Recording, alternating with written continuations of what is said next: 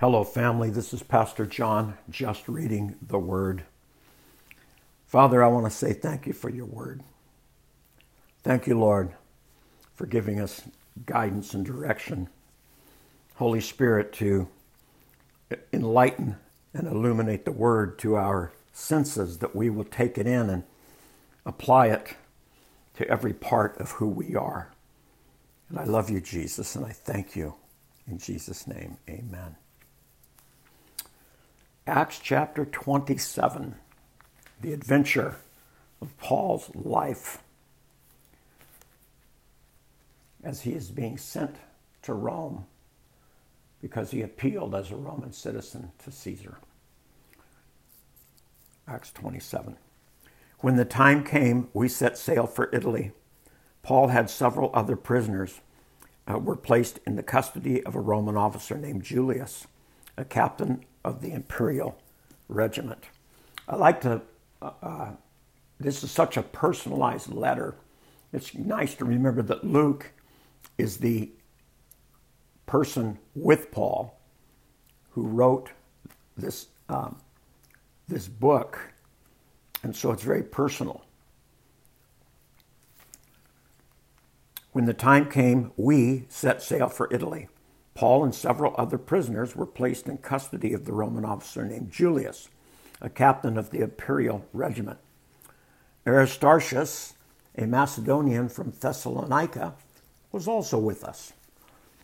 We left on a ship whose home port was Adramyttium on the south on the northeast port, uh, northeast coast of the province of Asia. It was scheduled to make several stops at points along the coast of the province. The next day, when we docked at Sidon, Julius was very kind to Paul and let him go ashore to visit with friends so they could provide him his needs. Putting out to sea from there, we encountered strong headwinds that made it difficult to keep the ship on course, so we sailed north of Cyprus between the island and the mainland keeping to the open sea.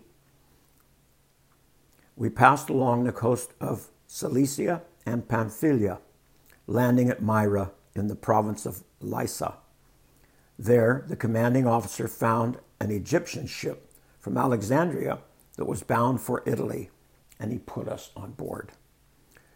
We had several days of slow sailing, and after great difficulty, we finally neared Cnidus but the wind was against us, so we sailed across to Crete and along the sheltered coast of the island, past the Cape of Salome.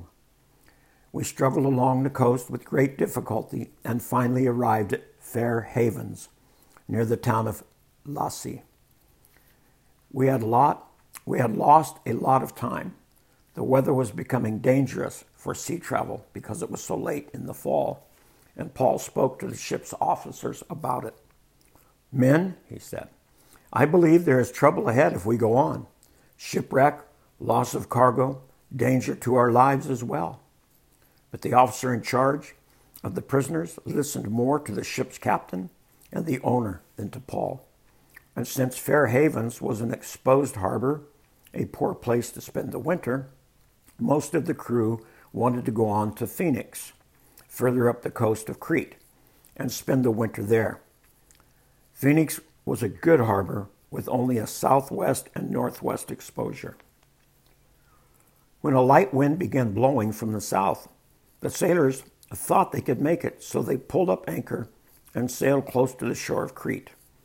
But the weather changed abruptly, and the wind of the typhoon strength, called a northeaster, burst across the island and blew us out to sea.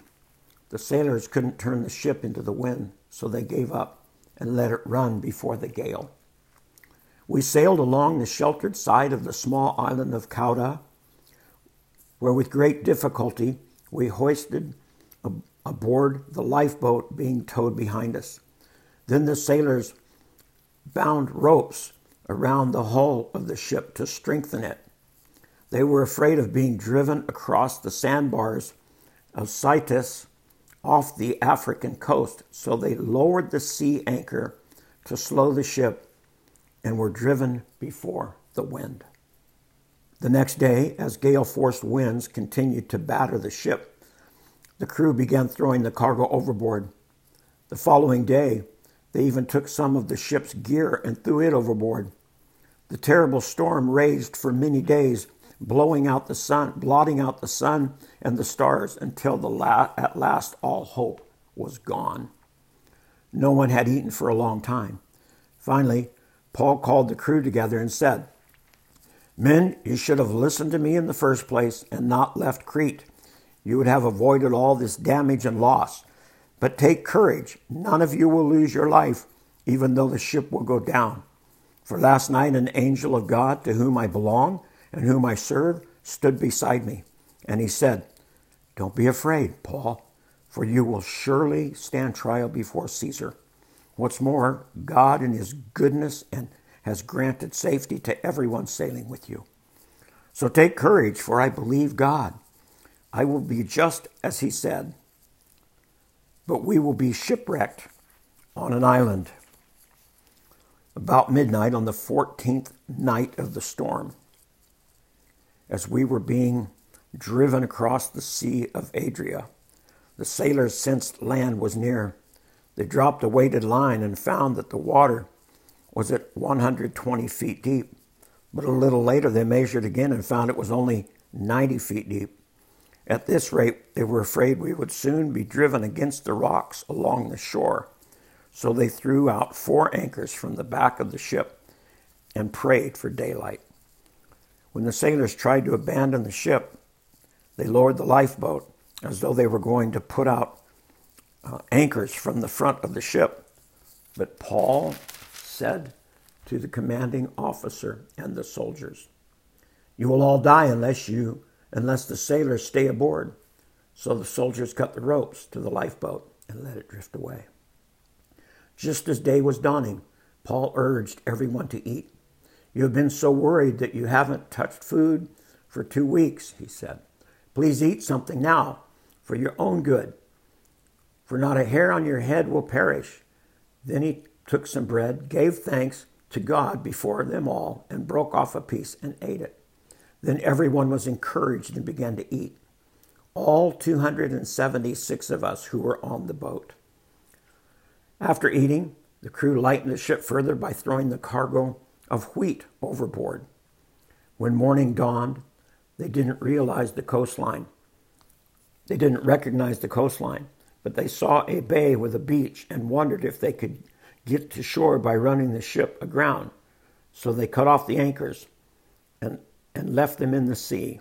Then they lowered the rudders, raised the foresail, and headed toward shore. But they hit a shoal and ran their ship aground too soon. The bow of the ship struck fast, while the stern was repeatedly smashed by the force of the waves and began to break apart. The soldiers wanted to kill the prisoners to make sure that they didn't uh, swim ashore and escape. But the commanding officer wanted to spare Paul, so he didn't let them carry out their plan. Then he ordered all who could swim to jump overboard first and make it to land. The others held on to planks or debris from the broken ship, so everyone escaped safely to shore. Father, I thank you, Lord, that through all of our trials and temptations, through all of the issues of life, you make a way for us to swim safely to shore. I thank you, Lord. I pray, oh Father God, that in our trying times of this day, that we will recognize the trying times in Luke's day and the trying times in Paul's life, and that you made a way. Father, I pray that we will hear your Spirit speak to us and that we will respond and be obedient that we might be saved. I love you, Lord, and I thank you so much for your word. In Jesus' name, amen.